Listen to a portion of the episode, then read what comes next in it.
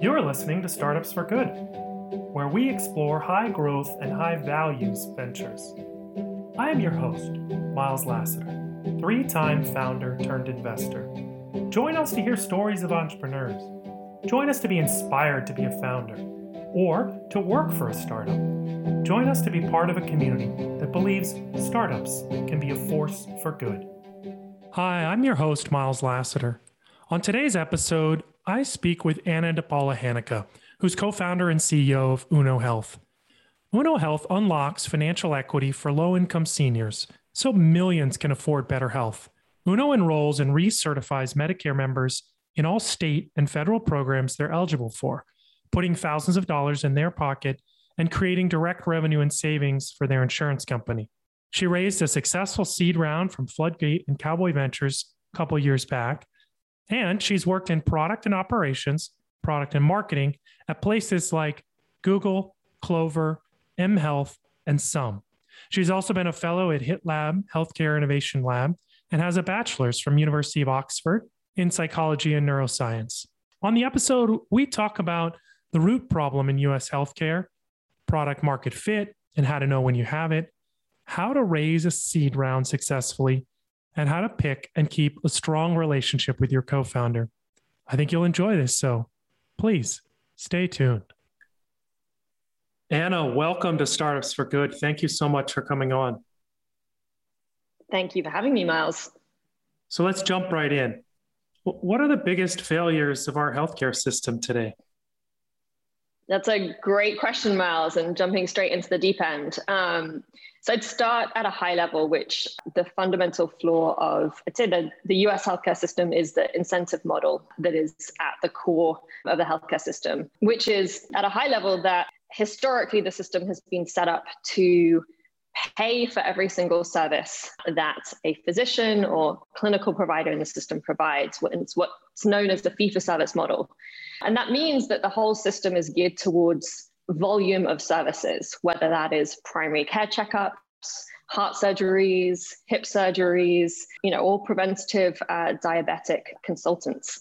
And so, what that means is that over time, the system has created an incentive model that encourages everyone to just do more of an intervention. And there's this crazy, crazy stat that there's a there's a day of the year um, where the there's a nationwide cardiology conference where all the nation's top cardiologists uh, all get together and you know you'd guess if you were asked you know what happens on that day when you take all the nation's top cardiologists out of the system. You'd expect that more people would die. And the reality is actually the reverse, which is that there are fewer deaths on the day that you take all those top cardiologists out the system. And what that really points towards is that actually a lot of the time greater interventions or the more interventions doesn't actually result in more outcomes. Now, the good news is that the system has been increasingly moving towards what's known as a value based system, which is moving away from an incentive model that encourages more in interventions and towards a model that really encourages focus on outcomes and how well people do and overall mortality rates, which is one of the reasons why I have been very attracted to the Medicare Advantage model, because I believe, and, and many others see this, that they have done, CMS has done a very good job of building in what we call value based incentive models into the financial system of the, the business model. So, encouraging the system to deliver preventative care like flu shots and, and mammograms and incentivizing outcomes like improved diabetic management and improved um, healthcare outcomes. I'll pause there. It's a it's a meaty topic. yeah, there's a lot there. So you said incentives when you pay for each service, you get more services, and some of those are actually counterproductive to people's health and longevity.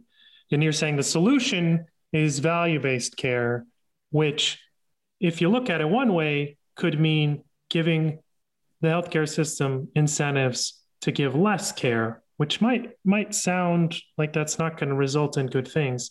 But you're saying there's also an outcome component to it. And could you explain that a little bit more? Absolutely. So I'd say it's not it's not necessarily about less care, but it's about making sure that the right people get the right care at the right time. And a lot of that has to do with making sure people get what we call as preventive care, so care ahead of bad outcomes happening. So, for example, with diabetes, making sure a physician is incentivized to have a conversation with someone about their diet well ahead of them actually developing diabetes later in life. And right now, today, um, that isn't an incentive that is encouraged um, in the system. Uh, so it's it's not necessarily about less, but making sure that the right level of care is provided to the right people at the right time. And your company is involved more in the things in the in the enrollment side of it. Is that right? Correct. We we actually we are a non-clinical organization. So you know, our, our goal is to radically reduce the cost of care for millions of Medicare members. So those are seniors and disabled folks. And we do that by enrolling them via their insurance organizations into all of the government subsidy programs that exist.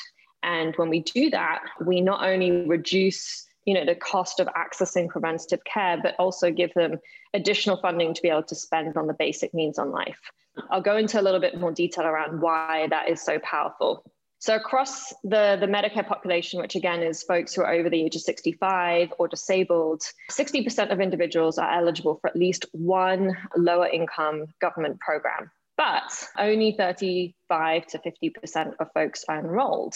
And so you've got millions of people across the country who could be accessing much cheaper healthcare costs and have much more money to spend on the basic needs in life. To put some numbers around that, half of the population over the age of 60 lives on less than $30,000 a year, but ends up spending at least $5,000 out of pocket on their healthcare at least. And what that means is for you know 50% of the senior population, folks are having to make really tough decisions between paying for two meals a day and getting really critical care. And often for that population, it's you know between getting heart surgery and, and, and two meals a day. And these programs, and to, to put specific labels on them, programs like Medicaid itself, food stamps, utility assistance, prescription assistance programs not only reduce copays and so reduce the cost of care, but often can give people back a significant amount of cash. So often these programs will give someone $5,000 worth of cash and savings every year and effectively increase their annual budget by 25 to 30%. You might ask, okay, that sounds like the right thing to do, but why does it matter so much in healthcare? The reason being is in this country, as Miles, I know you appreciate, health is often equivalent to, to finances for a lot of people. And the biggest barrier to accessing really critical, let alone preventative care, is finances. Over the last few years, it's, it's come to the forefront that and been widely proven that over two thirds of health out- outcomes are actually determined by social factors. So things like access to food, access to money, access to a clean, stable roof. And financials and people's cash flow is really at the root cause of that. So we address the root cause of people actually accessing preventative care for a huge number of individuals in this country. Yeah, thank you for that. And and how does the business model work then? Yeah, it's a it's a great question and a fun one. So we are we're B two B to C, and we contract with Medicare Advantage plans, which are privatized Medicare plans. So about fifty percent of Medicare members in the U.S. are actually now enrolled in a private plan. So we contract with um, insurance plans, you know, like a United or an Oscar or Humana. And once contracted, we go out and proactively enroll their Medicare members into these programs. As we enroll their members into these programs, we're putting, you know, five, ten thousand dollars worth of cash and savings into their members' pockets. But we're also actually making revenue directly for our customers as well through this really neat, esoteric model in healthcare where when we get folks enrolled in a couple of these programs, we actually increase the amount of money that our customers, the Medicare Advantage plans, receive every month to cover the cost of their members. And the reason that happened is because the government knows that the lower income you are, the more expensive you are. And so they uh, give the insurance companies more money to cover their costs you might say, okay, well, the government should know how much someone's income is, but they don't have a good way of doing that. So they use enrollment into these programs, which are means based, as the data point for determining that someone is low income. Uh, so as we enroll an individual and we say put five, ten thousand dollars worth of cash and savings into their pocket, we might make two to three thousand dollars worth of revenue uh, for our customers, the insurance plan, and then we take a percentage cut of that that revenue. So the patients get help in general in their life and are accessing these government programs they're eligible for. The insurance company gets some revenue and your company gets revenue. It seems like a win win win. Very much a win win win. And it gets, there's, there's even more win for our customers because, as you can imagine, as we are uh, locking this additional financial, these finances for their members, those individuals are happier to be part of this insurance plan they're healthier, so they start costing less. And the insurance plan is able to achieve many of their other goals in a more meaningful way. So we actually unlock lots of downstream benefits for our customers as well. For example, one of the one of the things that our customers have been very excited about over the last uh, year or so is one the ability to differentiate in an increasingly competitive market and related to the ability to retain their members again as the market becomes increasingly competitive. And why don't these insurance companies do it for themselves? It's a really good question. So, one of the main reasons is enrolling individuals into these programs is incredibly complicated. Lots of things in healthcare are hard. Um, and one of the reasons I started the company was this is a particularly hard operation and one that is really suited for one, using technology, and two, centralizing expertise within a single organization to give some context, we support enrollment into about eight programs in any given state. Each of these programs has a unique set of eligibility rules and application processes and you know state and often county level rules around how to process these applications so lots of different rules but a perfect situation for technology to really support because a core part of you Uno's technology platform is encoding all these different rules into different rules engines that then make it much, much easier to enroll a given individual into all of these programs at the same time. So you'll find that some insurance organizations do some of this work for different reasons, but often the really hard way and with pretty low conversion rates. Now, you mentioned starting the company, and I'd love to hear what's changed from your original idea of how it's going to be to now. So when we originally started the, the company, as I as I alluded to earlier, there was one of the things that was really coming to the forefront in the market was this idea that actually it's really the non the non-clinical stuff that has the ability to shift the needle on people's health outcomes. You know, getting people food, making sure they've got a roof over their head. And as a result, the government actually started to allow insurance companies to incorporate non-clinical services like food and, and transport and housing into their core insurance benefits, which was a really big deal at the time. What we knew at Uno was getting people enrolled in these programs was the most powerful way to solve for the social determinants of health. And really the starting point for then determining okay, we've got someone enrolled in food stamps, we're getting them $200 a month to pay for food, but maybe this person has some really specific clinical needs that we need to solve through a really targeted food program. So what we saw was the ability for Uno to be an unlocking marketplace of non-clinical services. So step one, get as many people enrolled in these programs. Step two, really refine which individuals still need an addition, you know, some additional support. So it was much more sort of a marketplace model around non-clinical services. We pretty quickly proved that that was something we could do actually in response to COVID. So with Oscar, we very quickly, when lockdown originally happened, we we worked with them to support their members in uh, safely isolating and ensuring that we were screening for social isolation and food insecurity, which were the two biggest reasons why seniors were unable to stay safely at home. And we really proved that we could manage that model of, you know, determining whether someone's food insecure or lonely and then referring out to a different provider. But in parallel, what we were learning was just how powerful these programs are through the entire life cycle of a Medicare individual. And that life cycle starts before they've even joined an insurance company. And the, the key to this is that we support around eight programs. There's about four of those programs which actually interact in a very powerful way with insurance benefits and sort of supercharge insurance benefits. And what that means is that when an individual as a consumer is determining what is the best insurance product for them, if they're not considering their eligibility for some of these programs, they are leaving a lot of coverage on the table. The analogy I often use is, you know, in the financial sector, banks do a really good job of figuring out what your credit score is and what your shopping patterns are and making sure that they guide you on this journey to being on the best credit card for, for you and for them. And so as your credit score goes up, you might get bumped up to a platinum card. And as they determine that you are more interested in travel versus eating, they'll recommend they'll recommend a different type of card to you.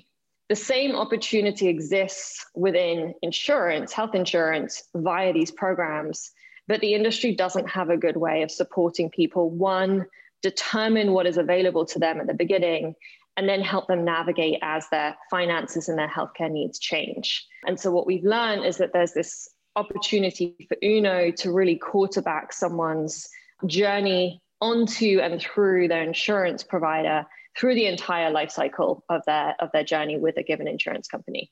So you've described like a product evolution there or services evolution. I'm curious as CEO how your role has been different than running a particular product, which I think is your background. My my background has historically been much more focused on on the product side. Started my my journey building shipping products at Google first and foremost on the consumer side, but moved much more into social impact and, and healthcare. And then when I left Google, worked at a couple of healthcare startups, again, much more focused on the product side. As a CEO, you know, starting a company from scratch, uh, you are wearing many different hats, ranging from, you know, fundraising and the financials of a company to everything just to get, you know, the company up and running. A big part of my job over the last couple of years has been you know, working with my co-founder Chloe to find and and strive for product market fit, which we feel very excited about having found.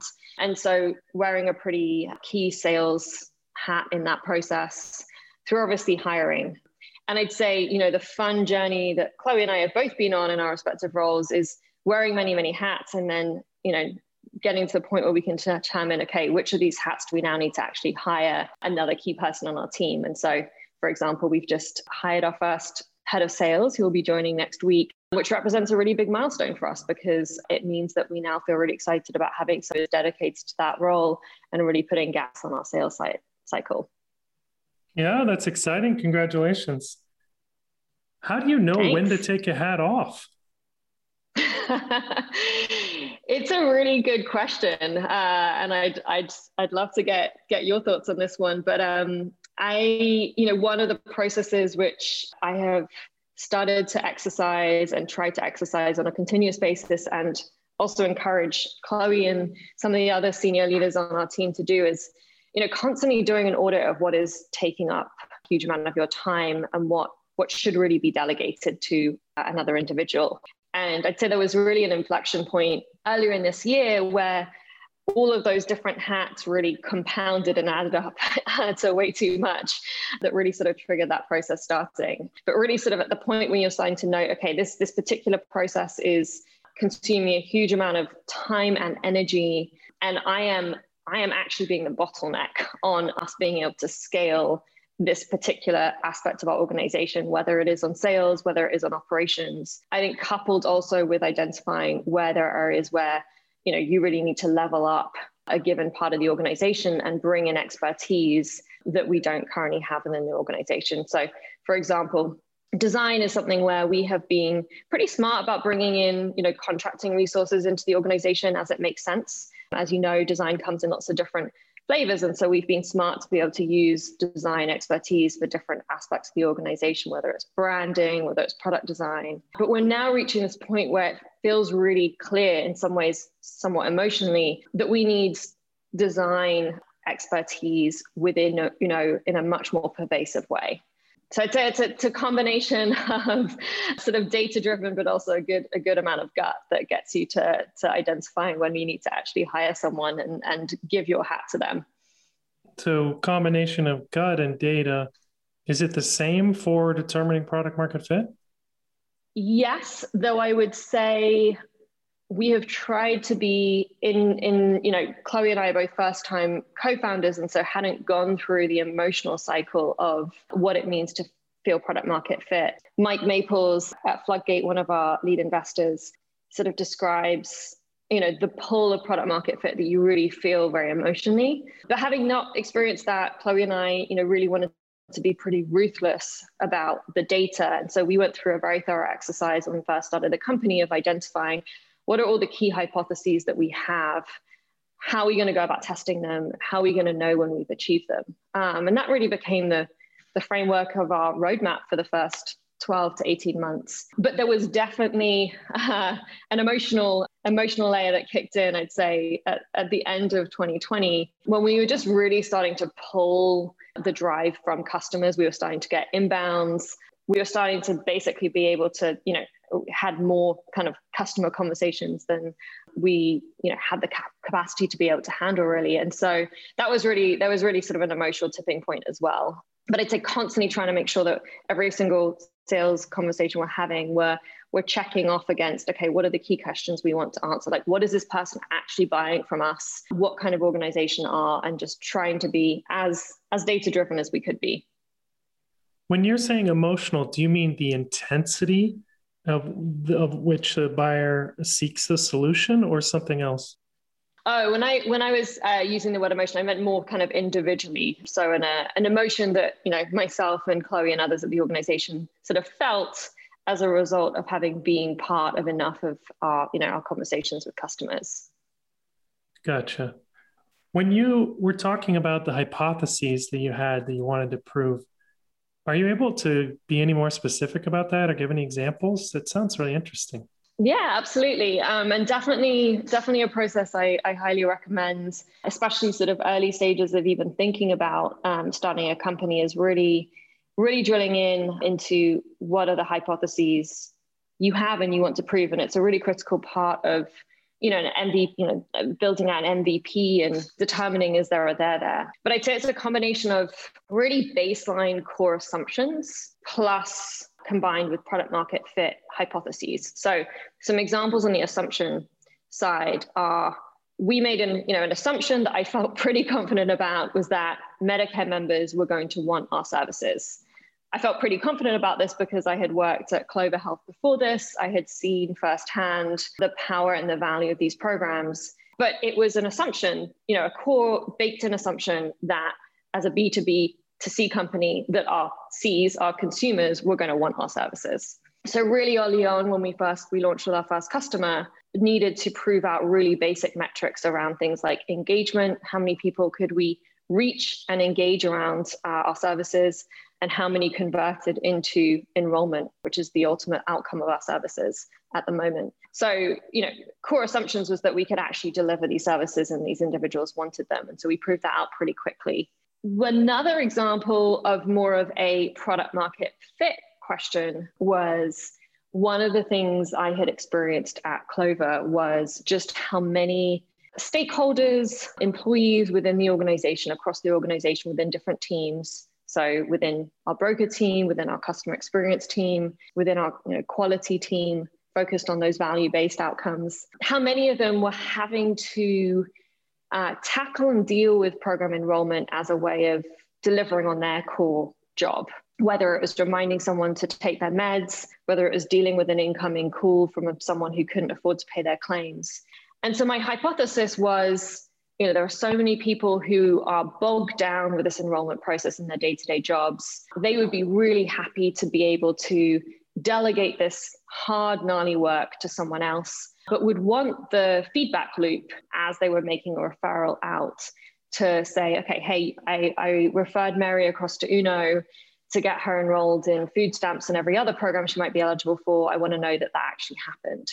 And this was more of a product fit, market fit question because you know, one of the product hypotheses was that we needed to build a like a customer facing product that would allow our customers to be able to make referrals across to us and to be able to provide that uh, fast feedback loop back to them. And so when we launched with our first customer, we launched with a portal that would allow our customers to be able to come in and see the results of our work, but also be able to refer folks across to us. And a couple of things happened. One, we had a really steady stream of referrals from our customer organization to us. So about 15% of members that we were going after got referred over to us from our customer at any given point in time. And then we were seeing really high traction and usage of this portal by, you know, it wasn't everyone at the organization. It was like the, the as I mentioned, the specific individuals who were engaging with members on a day-to-day basis. And so these two data points combined really gave us sort of a, a, validation around this, this product market fit hypothesis. And actually going back to, I think, it, I don't know whether I can credit Mike Maples with this, but there's a, there's a theory that you know one way of testing product market fit is that you give someone a product and if you take it away they'll scream and we tested this a little bit with this with this portal because we needed to take it down and do you know updates and so needed to give our, our customers a sort of interim solution. And they got a little bit frustrated when it didn't have all the features that our original portal had. And so it was a good example of what happens when you take something away. So you're saying this happened accidentally, but it turned out to be a natural experiment that gave you further validation for the importance of the product in their business. Exactly. We felt we we had already validated based on the data points I described, based on the usage, but yes, further validated when we took it away and and experienced some frustration. Don't just listen, get engaged. I host a giving circle to support startup tech nonprofits. Why do they need support and why is it hard? Well, think about all of the challenges of a nonprofit startup where only 2% ever make it to more than 10 million in annual budget, and all of the challenges of a tech company in building a team, understanding users, figuring out what to build, and architecting the right product. So, why does it matter? Well, think of the established large tech nonprofits that impact your life. Mozilla makes Firefox and other important internet infrastructure. Wikipedia collects and distributes knowledge. Code for America makes our government work better. Code.org and Khan Academy teaches us all. In healthcare, Medic Mobile powers living goods and other local community healthcare workers. So, go to startupsforgood.com and click on Giving Circle to find out more. How do you think mission has helped you? Or is that just inherently baked in as a healthcare startup? I would say I do not think it's inherently baked in, and that comes goes back to the first question you asked me around, you know, what are the flaws in our systems? I actually think it's quite hard in the industry to find solutions like Uno where there is a real win-win for both, you know, the organization and entity that is financially incentivized, which is typically either a big insurance company or a big provider organization like a big health system and the patients or the members. And that was a real reason why Chloe and I started the company. So I had been at Clover Health, Chloe had been at Oscar Health, and you know, we were both at venture-backed insurance companies and had seen firsthand, even within organizations that had the finances to do the right thing and to do the mission oriented thing. Ultimately, so many decisions still came back to, to revenue first.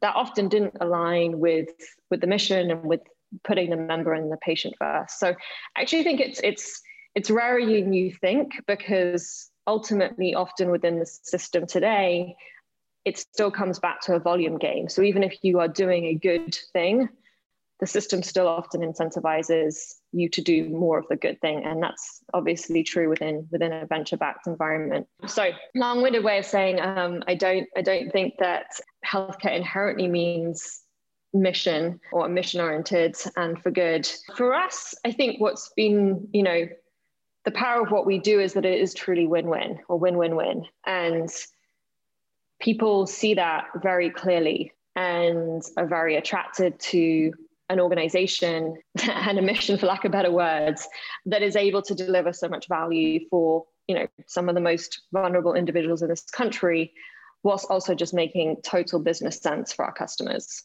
and so that's helped you with recruiting. Is that what you're saying? It's helped us with sales. It's helped us with recruiting. Yes, absolutely. So, how do you bake that mission in and make sure it stays a part of the company? That is a great question, and something we're actually coming back to as an organization is really making sure that that mission, you know, which is ultimately to reduce the cost of care of millions of individuals across the country, is is really baked into everything we do into every single role role at the organization, we've we've done a good job of establishing kind of values and virtues at a higher level and are now doing the work to make sure that that, that mission is really articulated through absolutely everything you do whether you are someone on our team, we call them engagement coordinators, who are calling individuals up to tell them how much money they, they could be gaining back, or whether you're kind of in the back office and you're helping to make sure uh, those applications are all submitted to the government. Now, you mentioned you and your co founder are working at separate companies when you chose to start Uno. How did you know that this was the person you wanted to work with?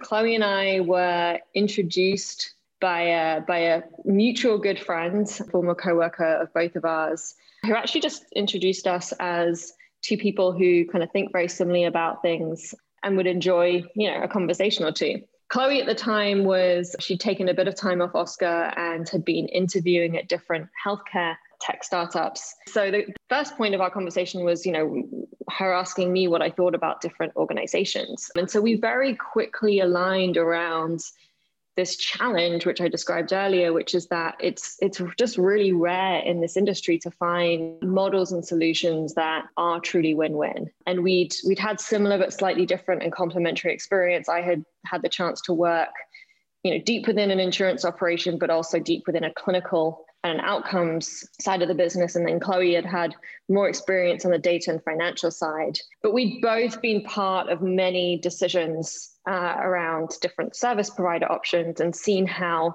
often at the end of the day like revenue revenue was the thing that you know was the thing that decisions were made of. And so chloe very quickly saw that. And so we we continued having you know we just kept on coming back to each other. And i think you know going back to product market fit there's there's sort of an emotional side as well of like finding a co-founder. And i think we both just kept on finding that we wanted to continue the conversation and she actually sort of pitched me on on joining me on the journey and it was you know in part due to the speed at which she was able to push my thinking forward and, you know how quickly she saw the value but really pushed my thinking on what the business model was and what how we were going to sort of go out and launch that really got us to strong conviction on both sides very quickly. And how do you keep that relationship strong? Another great question. And I, I say that, you know, Chloe and I have had a great relationship from the start, but it is very much something, as with all, you know, relationships and, and marriages of sorts, that you have to invest in. You know, one of the first things that I learned as part of our co-founding relationship is and again this is similar across many different relationships is just the need to be you know to open up and get vulnerable with someone brene brown talks about this very well but uh, it getting open and talking about your vulnerabilities your weaknesses what you're scared of is an is a is a really important starting point for a co-founder relationship but obviously any relationship as well so we've we've learned that for us in particular, one of the things that we have to continue investing in is the reality that whilst we ultimately think very similarly about the, the challenges and the solutions that we work on, we have different ways of operating in the world and approaching things. And if you don't work and harness that into like a really powerful supercharged version of your strengths it can it can combat and become a point of tension and so it's something that chloe and i have learned that we need to sort of continue sort of making sure that we have enough time, you know, every week to be able to check in, that we are spending the time giving each other feedback, talking about how best to work with each other, what we need. And it's, I'd say at a really basic level, it's just really ensuring that we invest enough time on a regular basis with each other to have those conversations. In my experience, this is one of the key advantages of being co located physically with your co founder is the ability to have the rapid realignment uh, as new information is coming in and as you trip over a disagreement or something that you see differently. Mm-hmm. I'm also intrigued. You you said, you know, I asked you about building a strong relationship, and you answered by talking about vulnerabilities. And I just wanted to note that I think it's it's true, but it's also one of those wonderful paradoxes of the world. Absolutely, and I, I I will elaborate and say it's you know that's that was one of the starting points, but obviously you know one of many different topics that that Chloe and I have to continue coming back to. But I definitely it's definitely something that um, I think can get overlooked, especially in this type of relationship when you're so focused on the work and you're so focused on often on what you're trying to achieve and your goals and your roadmap and forget that actually you have to come back together as humans and have a conversation human human to human. Um, but to your question about geographical proximity as someone who kind of grew up at Google and grew up, you know, doing a lot of work very effectively within virtual and remote environments, my time at Uno has really reinforced the power of, you know, in-person time, obviously with Chloe, but also with the rest of our team. And I'd say particularly, particularly for a topic and for a product and service that is as complex as ours, it was a decision that Chloe and I made very early on was that just given the complexity of what we do, having and building a team in New York was really critical. We launched just was a week before lockdown back in March 2020. And you know, we we were very impressed with how well our team fared through you know that first six months of being remote but there were definitely things when we came back together later on last year that we realized, you know, were, were just the reasons why it was so important and why we'd made that decision to be to be in person. And so we've we've come back into the office pretty quickly and now have a team, you know, most of our team working out of an office in New York. You've had a lot of success with uh, fundraising. You mentioned very famous, successful investor who's your lead investor, and and with others. I'm curious if you have any advice for other founders about fundraising. Well, we we raised our seed a, a couple of years ago, so my advice may be maybe a little bit out of date, especially given that a lot of fundraising has started to happen remotely. I think one of one of the things that people have mentioned to me and I think will always come up is is running a really tight process. So really approaching your fundraising process like a great operation, like a great marketing campaign, and really making sure that you are managing, you know, what becomes a number of pretty complex conversations and and leads through a short space of time and really aiming to giving yourself those really clear milestones chloe and i when we went out and raised our seed set a pretty clear stake in the ground that we wanted to be closed within a month and and we came actually under that month fact. So i definitely think that's that's definitely one thing. And then i think the other thing is obviously the sort of story in the deck that you tell and making sure to invest the time and energy upfront in in getting that right because a big factor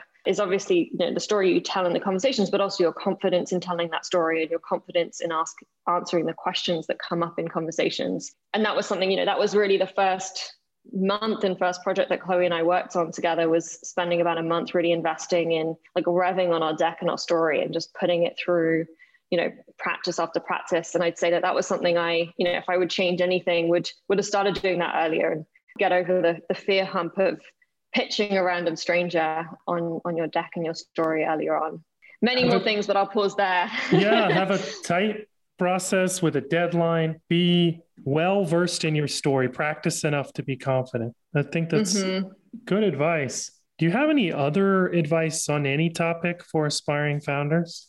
I think one of the things we talked about earlier was, you know, that that process of validating your hypothesis. I think again something that I think I could have done even earlier was having conversations with customers sooner. And I think determining that, you know, there's two parts of it, right? Product market fit. There's is this is this a service or a product that someone is going to buy? And is that market that is generated large and interesting enough?